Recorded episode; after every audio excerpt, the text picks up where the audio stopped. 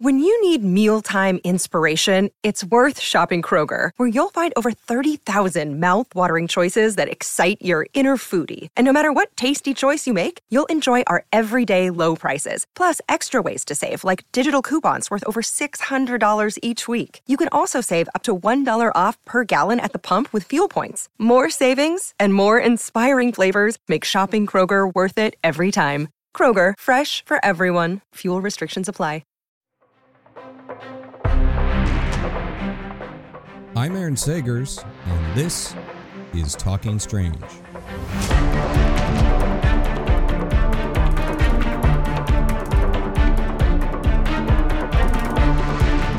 Aloha, uh, spooky nerds, and welcome to Talking Strange, a paranormal pop culture show with the Den of Geek Network. I'm your host, journalist, author, researcher of weird things, Aaron Sagers. Also from 28 Days Haunted on Netflix and Paranormal Caught on Camera, now airing its sixth season on Travel Channel, Discovery Plus, and the Max streaming service.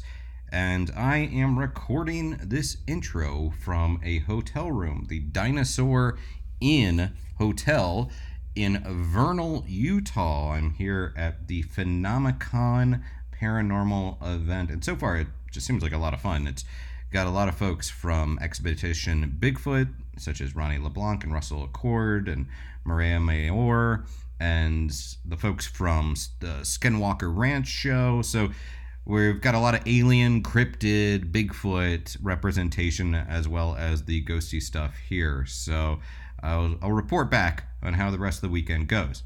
But yes, recording from a cavernous hotel room, so that might account for some of the audio echoes that you're picking up. But before we get to this week's guest, I want to share a couple fan submitted stories because I'm kind of behind on that and I've been getting a lot of them from you guys.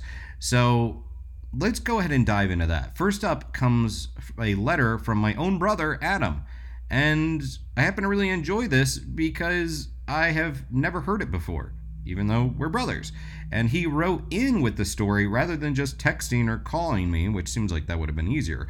So here we go. Here's a story, a spooky story from my brother, Adam Sagers.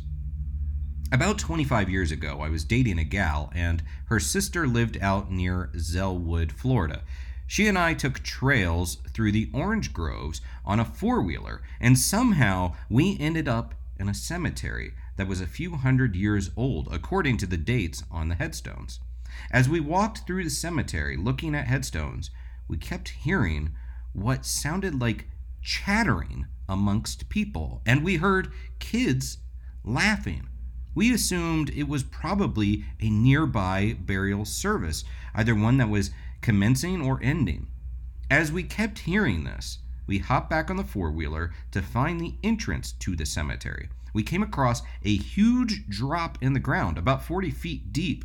Looking over the edge, we could clearly see the corners of about four coffins sticking out of the side of the earth. This was apparently due to storms that had washed out the area. We then came across a recent mound of burial dirt that was obviously a child's grave due to the balloons that were still inflated and floating around with stuffed animals. This creeped us out because it was such a fresh grave in such an old cemetery. We hop back on the four wheeler with the intent of finding the entrance to this cemetery, and we do find this big gate that was padlocked with a chain, almost seemingly as old as the cemetery itself. And this chain had not been unlocked in quite some time. This was obviously the entrance to this cemetery. And once we confirmed this fact and we realized there was nobody else around, and yet we still heard plenty of talking and laughing throughout the cemetery. My hair stood up, and I told my girlfriend to hang on as I goosed it back through the orange groves. After telling my oldest brother about this, he and his wife went there and took many photos that revealed pretty unexplainable things in the pics. I love it. This is uh, this is from my brother Adam Sagers. I love this story because I didn't know about it. It's a little piece of family history, and I'm just now finding out about it. So this is great stuff. Also, Adam, if you're listening to this, you know you can call me or text me with creepy stories. The next story comes from John DeSpirito, who wrote in with a tale that is classic but also quite creepy. Let's hear it from John. When I was about 12 years old, my friend and I started using a Ouija board in his room. The instructions say to call on a spirit's name. So, I said the name of my recently deceased grandfather, Attilio DeSpirito. The moment I did, the blinds that were pulled down in my friend's room, which none of us touched or came near, suddenly snapped up and spun on its rod. We were so scared out of our wits that we ran out of the room and into his parents' bedroom and jumped into their bed with them. And they had a pretty good laugh at our expense. We all felt pretty silly eventually, and that would have been the end of it, except only a few days later. I had an experience in my bed while sleeping, but not quite sleeping, that I never forgot. I awoke in the middle of the night, but what I was seeing was the mirror image of my bedroom.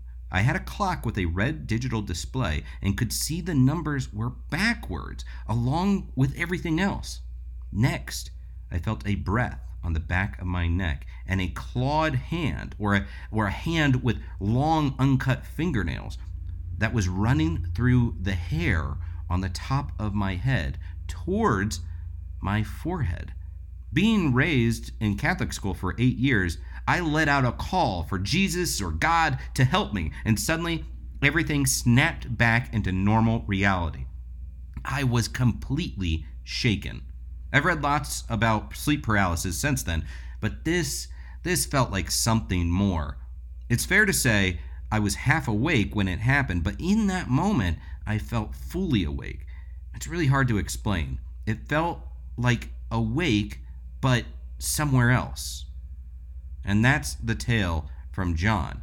And again, kind of classic, very familiar tropes for people that keep up on these kinds of stories, and yet very creepy. And I actually think the fact that these stories are repeated, these tropes are repeated so often, means that there must be something to them. What did you think about these stories from both John and my brother Adam? And do you have your own stories you'd like to share? Remember, send them in to talkingstrange at denofgeek.com. You can write those stories up or even record yourself telling the story, and I will share these in a future episode. Okay, let's get to the interview for this week. Opening September 8th, New Line Cinemas brings you the horror thriller The Nun 2, which is the next chapter in the story of The Nun, the highest grossing entry in the juggernaut $2 billion Conjuring universe. Now, in The Nun 2, it is 1956 France. A priest is murdered, and evil is spreading, and the sequel to the worldwide smash hit follows Sister Irene as she once again comes face to face with Valak, the demon nun. Taissa Farmiga returns as Sister Irene, joined by Jonas Bloquet returning as Frenchie, along with Storm Reid Anna Popplewell, and Bonnie Aarons, who reprises her role as Valak the Nun. And this is all directed by Michael Chaves, who also directed The Conjuring, The Devil Made Me Do It, the third installment in the Ed and Lorraine Warren Case Files movies, and also the director of The Curse of La Llorona from the Conjuring universe. My guest, Michael Chaves, was here to talk about the opening movie, The Nun 2. Well, hey, it's great talking with you, and um, really enjoyed the film. I I enjoyed the first Nun, but I'm really enjoying your work on this one. Uh, definitely spooky, and I was curious from your perspective, how did you view this as building on that previous film? Certainly, we have kind of more of a family and community element here. But from your perspective, how did you view it? Um, I thought it was just a great continuation of the characters. I I really there was a lot of things. I mean, the uh, number one thing that I loved is just the nun herself. I think that um, that Bonnie, the character James has created, Bonnie, the way what Bonnie's done with her and the vibe she gets, the performance she delivers is awesome. And um, I am such as huge fan of this this series. I think she's my absolute favorite. So I just jumped at the opportunity. I, I thought this would be a blast. Um, beyond that, I just thought it was something great to continue the story of of, of Irene and I want to say Jonas Maurice. He has like three names. He starts as Frenchie, then we learn his name is Maurice. Obvious actor's name is Jonas.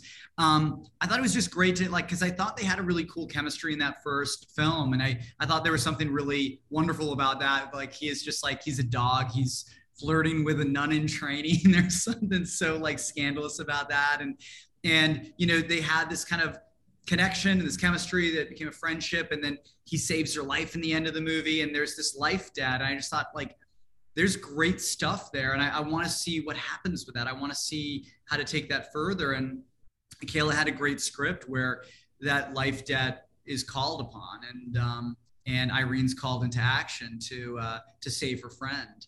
And i just thought this was really emotionally compelling and there's something that i think fans who you know so many there's so many fans of that first film and i think that that, that was uh, I, I count myself as one of them and you know i was i was pulled along for the journey. Well the and this may be getting under the hood a little bit too much but you know it's what nerds do. We think about all the rules of the universe. You know you have this demon uh valak who can really take any shape and we understood why it might be blending in as a nun in the first film but did you think at all about well, why does the I mean, obviously aesthetically from a movie perspective, Bonnie as the nun looks incredibly creepy as hell and is great. But why does this demon continue to stick around in the nun form when could just as easily be hanging out as a little schoolgirl? It's a good question. And you know, I think the the quick answer is habits are expensive and and demons don't have a lot of money. So they once she's invested in that known look, she's just got to keep it going. You know, it's like you, you kind of have already bought into it. Um, so sorry. Demon demon cosplay tips, you know, once demon you cosplay. once you commit. Yeah, she's already she's you know, it's sunk cost, you know, she's like, you know, she can't she can't unknown it. Um no, it was I, I think that there was great there's great power in that character. And it's also people love that character. It would be because uh, you've seen the movie there's different um, manifestations that she has. And uh, i think that we have a lot of fun with that. The thing with that is as much as people enjoy those things and i'm very proud of them i think that they're all very unique um, people are always asking for more nun even in this movie i think that people have like there's been kind of this this this desire of like you know it's like oh i wish we just had a little bit more nun the funny thing is the reality with it with it and we've tested this movie is there is a nun limit. You have to like use it very sparingly. It's like jaws. You cannot just be showing the shark from the very beginning. You gotta like it's the wanting of seeing valak. It's not seeing valak. It's seeing her emerge out of shadows. It's like these little tasters are like that's what's what makes it so effective well, and there's this. It's not giving anything away because it's kind of teased in the um, one of the trailers. This kind of magazine gag. That's very great moment that is spooky, and then it leads to another element. I was. It, it's it's just so effectively done, taking something fairly pedestrian like magazines and turning that into this nice horror composition. So talk about composing that and why you thought magazines are so scary. Like well, I think it's like it's the universal scares. You know, everyone's scared of the dark in magazine or print media. it's the thing. No, just kidding. um, no, I think it was something where um, the a lot of that came honestly just from from research. I was like, you know, I wanted to get the 50s right, and you, you just really be authentic. And you know that that's something that I, I just thought was really I wanted to be transported into that time it's a long-winded way of getting into answering the uh, the newsstand question. Did a lot of research, did a lot of like, um, there's a lot of street photography I went through, and I kept on seeing these newsstands, and it's something we don't you don't see a lot of uh, you don't see anywhere. I mean, it's like it's there's only a handful of newsstands in all of Los Angeles, and so it really stands out, and you really like realize like oh my gosh this is something we don't have anymore. And so i just thought that's this kind of great street fixture of the the time. And and then i started looking at some other street photography. There's this photographer i think René Maltête who's this uh, french street photographer and he'd always do these kind of visual trickery shots. Like there was there's kind of a little bit of humor in them but it's usually like the contrast of two different elements or it's like things overlapping and kind of like just collage um, and i just thought like oh that's so cool. It's, it's like uniquely french. And um, i just thought well is there a way to combine these things? And is there a way to in the spirit of of just seeing you know faces in the environment and seeing you know having the, the nun always be kind of lurking in the, the shadows and in the environment is there a way to like manifest her in that? And and then i just started started thinking okay what about like a flip book? And like what if the whole magazine stand is like a giant flip book or like all these individual flip books that are like working together and then just kind of building this like collage of of like images that like kind of look like the nun but not the nun. And it's like this almost like shape shifting kind of two-dimensional image it's like taking the shape. And i, I was just and honestly it's like as you're saying it it's like it sounds really interesting but then like the reality of like executing it it's like that was quite a journey. And that was there was one of the first ideas i had on the movie. And it took like literally up until the end we were like literally like cleaning up visual effects like right into the end of that the the the length of making that movie. It was like just in the nick of time to finish that sequence. Mm-hmm. well it's really effectively done. I I'm also I'm curious. Well, you know, this is now sort of your third film within this Conjuring universe, and what is it about this this universe that keeps you kind of coming back for more? And is it something that you want to continue to the sandbox you want to continue to play in? I I love this universe. I love this series, and I you know I I think I said it before the screening last night. Um, I grew up watching horror movies. I love horror movies. Um, love New Line horror movies. Love James's horror movies. Um, I felt like I had seen everything, and then when I saw the first Conjuring, it was like watching a horror movie for the first time, and it totally just like hit me in my gut.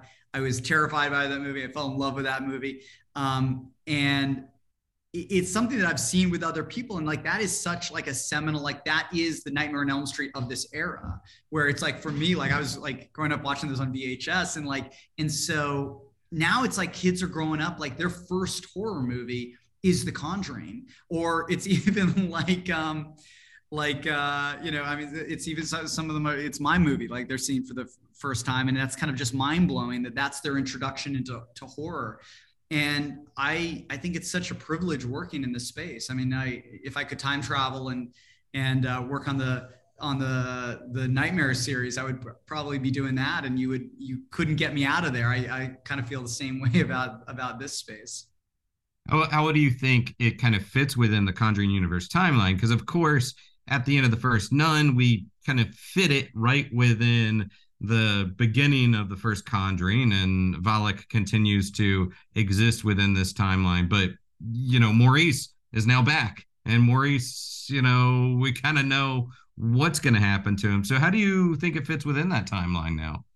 You know, de- definitely fit. We, there's definitely a timeline that um, I think has been developed between the first and second uh, Conjuring movies, and the one of the pivotal events uh, that kind of ties them all in is the the exorcism of Maurice, and um, which was obviously an exorcism that went wrong, and um, he ended up committing suicide, and uh, that was kind of this dark end to his character, and that is happens before the events of the first Conjuring.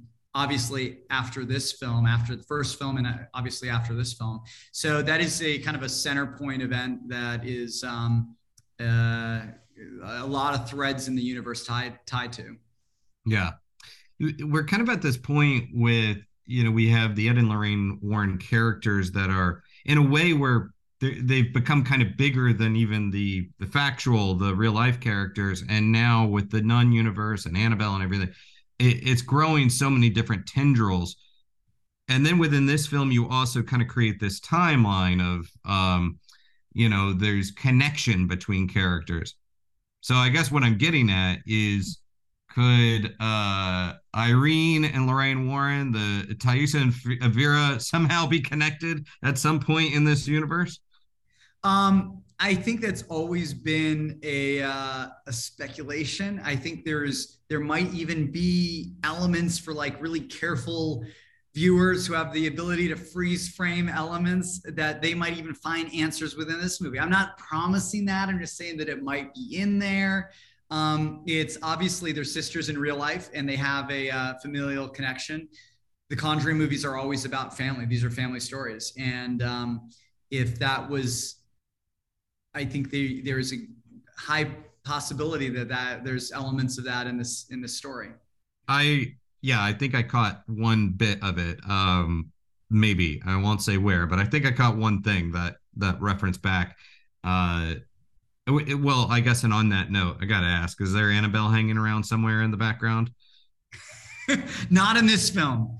She couldn't. She couldn't get her visa. We were trying to get her out to France, but uh, she can be she can be quite uh, hellish to work with, I guess. The the uh, I, the funny thing about the first film was there was almost this religious reaction from people of the Catholic faith that was almost supportive of this film of the first film you know there was elements to it that they're like yeah okay we like to see this this battle good and evil have you gotten any kind of early reactions from people about the nun too uh, that's like, hey, look, I, you know, you, you, guys are doing the whole good versus evil thing, and I'm on board, and uh, you're pulling for some good stuff there, good material.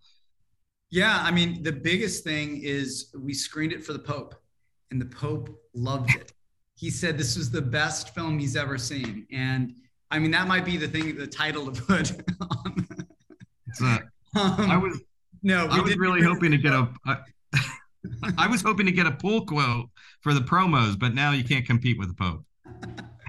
a pool, a, a, pool quote? A what, what quote? Well, like a promo quote for the the promotions. You know, Aaron Sagers says, you know, it's hard to beat a bad habit, but the Pope always uh always wins out. I'm always Pope loves the film. Pope yeah. loves the two thumbs up for the Nun too. Yeah. well, we're we're running, we're down to the wire, running out of time. So I just, I'm real curious well, from. Oh, to answer that question really quickly, let me get, oh. answer your question honestly. I think that faith has always been one of the, the big elements in this film. And these are stories where it's always good versus evil in the like most ancient sort of story. And you know, that is that's always a God versus God versus the devil. And and his faith is the armor that these characters wear. And so like 100% this connects to like in a big way to people of faith. And um, yeah. I, I would be like remiss. Sorry to make the Pope joke. Oh, it's okay. Uh, I won't let him know. Um, the uh, final question. Just, I know you grew up in SoCal. Uh, just like any local urban legends, haunted houses. Like, what was your creepy house at the end of the block, or the the lore that you told amongst friends, family, whatever? Um, Gravity Hill, which is this legendary place where your car, it's like it the hill points upwards you drive your your car there and then it it actually like it goes in the opposite direction. Your car moves in the opposite direction if you put push in neutral. That's like the worst way of explaining it. And then basically the reason is these like this school bus of kids like went off the uh, the road and then it's their like ghost like presence yeah. pushing your car like away um, but it's funny because like we were convinced that it was in one place and we went to another place and we were like there's all these different hills. we were like putting our car in neutral in uh, high school.